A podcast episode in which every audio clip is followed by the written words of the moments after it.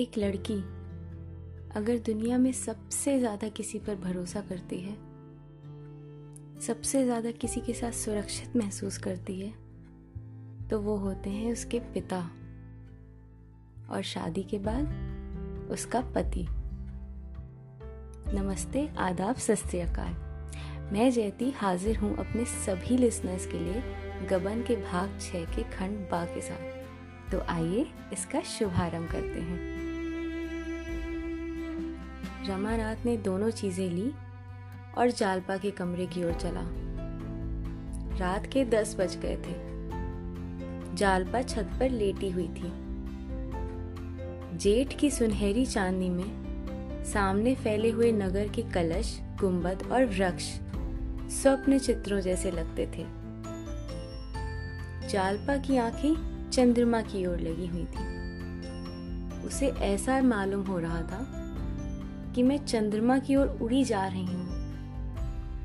उसे अपनी नाक में खुशकी, आँखों में जलन और सिर में चक्कर सा मालूम हो रहा था। कोई बात ध्यान में आती और आते ही भूल जाती और फिर बहुत याद करने पर भी याद ना आती। एक बार घर की याद आ गई। रोने लगी। अगले ही क्षण सहेलियों की याद आ गई। और हंसने लगी।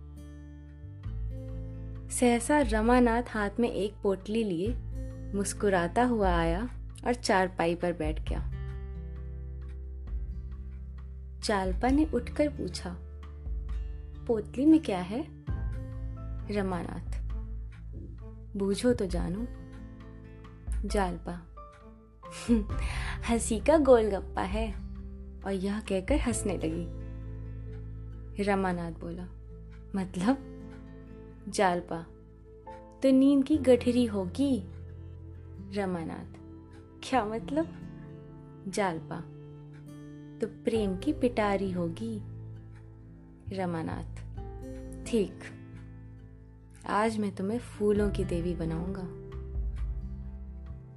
यह सुनकर तो जालपा खिल उठी। रमानाथ ने बड़े अनुराग से उसे फूलों के गहने पहनाने शुरू किए। फूलों के कोमल स्पर्श से चालपा के कोमल शरीर में कुदकुदी सी होने लगी। उन्हीं फूलों की भांति उसका एक एक रोम प्रफुल्लित हो गया। रमानाथ ने मुस्कुराकर कहा, कुछ उपहार? चालपा ने कुछ उत्तर ना दिया। इस वेश में तो पति की ओर ताकते हुए भी उसे लज्जा महसूस हो रही थी। उसकी बड़ी इच्छा हुई कि जरा आईने में अपनी छवि तो देखे। सामने कमरे में लैंप जल रहा था। वह उठकर कमरे में गई और आईने के सामने खड़ी हो गई। नशे की तरंग में उसे ऐसा मालूम हुआ कि सचमुच वह फूलों की देवी लग रही है। उसने पान दान उठाया और बाहर आकर पान बनाने लगी। इधर रमा को अपने कपट व्यवहार पर बड़ी ग्लानी सी हो रही थी। जालपा ने कमरे से लौटकर प्रेमो लसित नज़रों से उसकी ओर देखा, पर रमा ने मुँह उधर कर लिया। उन सरल विश्वास से भरी हुई आँखों में तो वह देख ही ना सका। उसने सोचा, मैं कितना बड़ा कायर हूँ। क्या मैं बाबूजी को साफ़ साफ़ जवाब ना दे सकता था? मैंने हामी ही क्यों भरी? क्या जालपा से घर की दशा साफ़ साफ़ कह देना मेरा कर्तव्य ना था? और उसकी आँखें भर आई। जाकर मुंडेर के पास खड़ा हो गया। उसे अपने ऊपर इतनी घृणा हुई कि एक बार तो जी में आया कि सारा कपट व्यवहार खोल दूँ, लेकिन फिर संभल गया। यह सोचकर कि कितना भयंकर परिणाम हो सकता है। चालपा की नज़रों से गिर जाने की कल्पना ही उसके लिए असह्य थी। चालपा ने प्रेम सरस नज़रों से देखकर कहा मेरे दादाजी तुम्हें देखकर गए और अम्मा जी से तुम्हारा बखान करने लगे। तो मैं सोचती थी कि तुम कैसे होगे। मेरे मन में तरह तरह के चित्र आते थे। रमानाथ ने एक लंबी सांस खींची,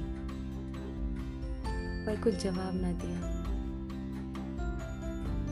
चालपा ने फिर कहा, मेरी सखियाँ तो तुम्हें देखकर मुग्ध हो गई थी। शहजादी तो खिड़की के सामने से ही नहीं हट रही थी। तुमसे बात करने की उसकी बड़ी इच्छा थी। जब तुम अंदर गए थे ना तो उसी ने तो तुम्हें पान के बीड़े दिए थे। याद है?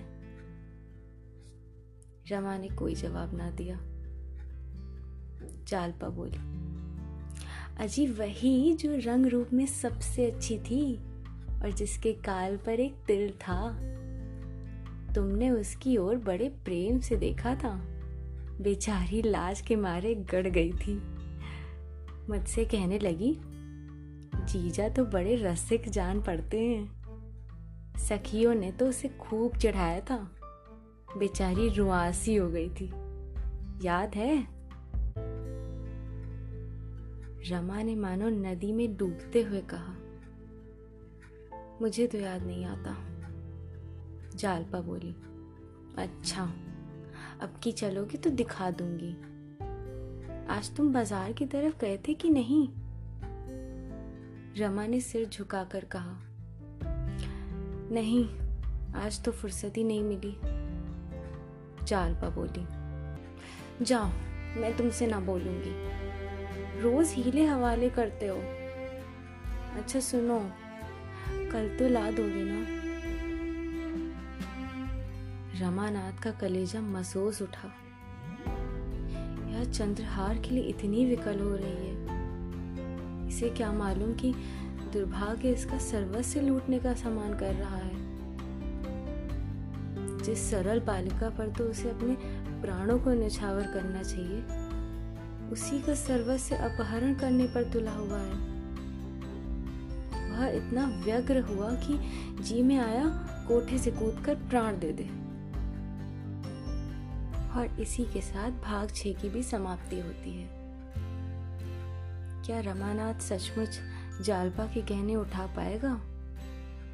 या फिर उसके भरोसे, उसकी मासूमियत, उसकी उम्मीदों के सामने हार जाएगा? जानने के लिए बने रहिए। शुभ रात्रि।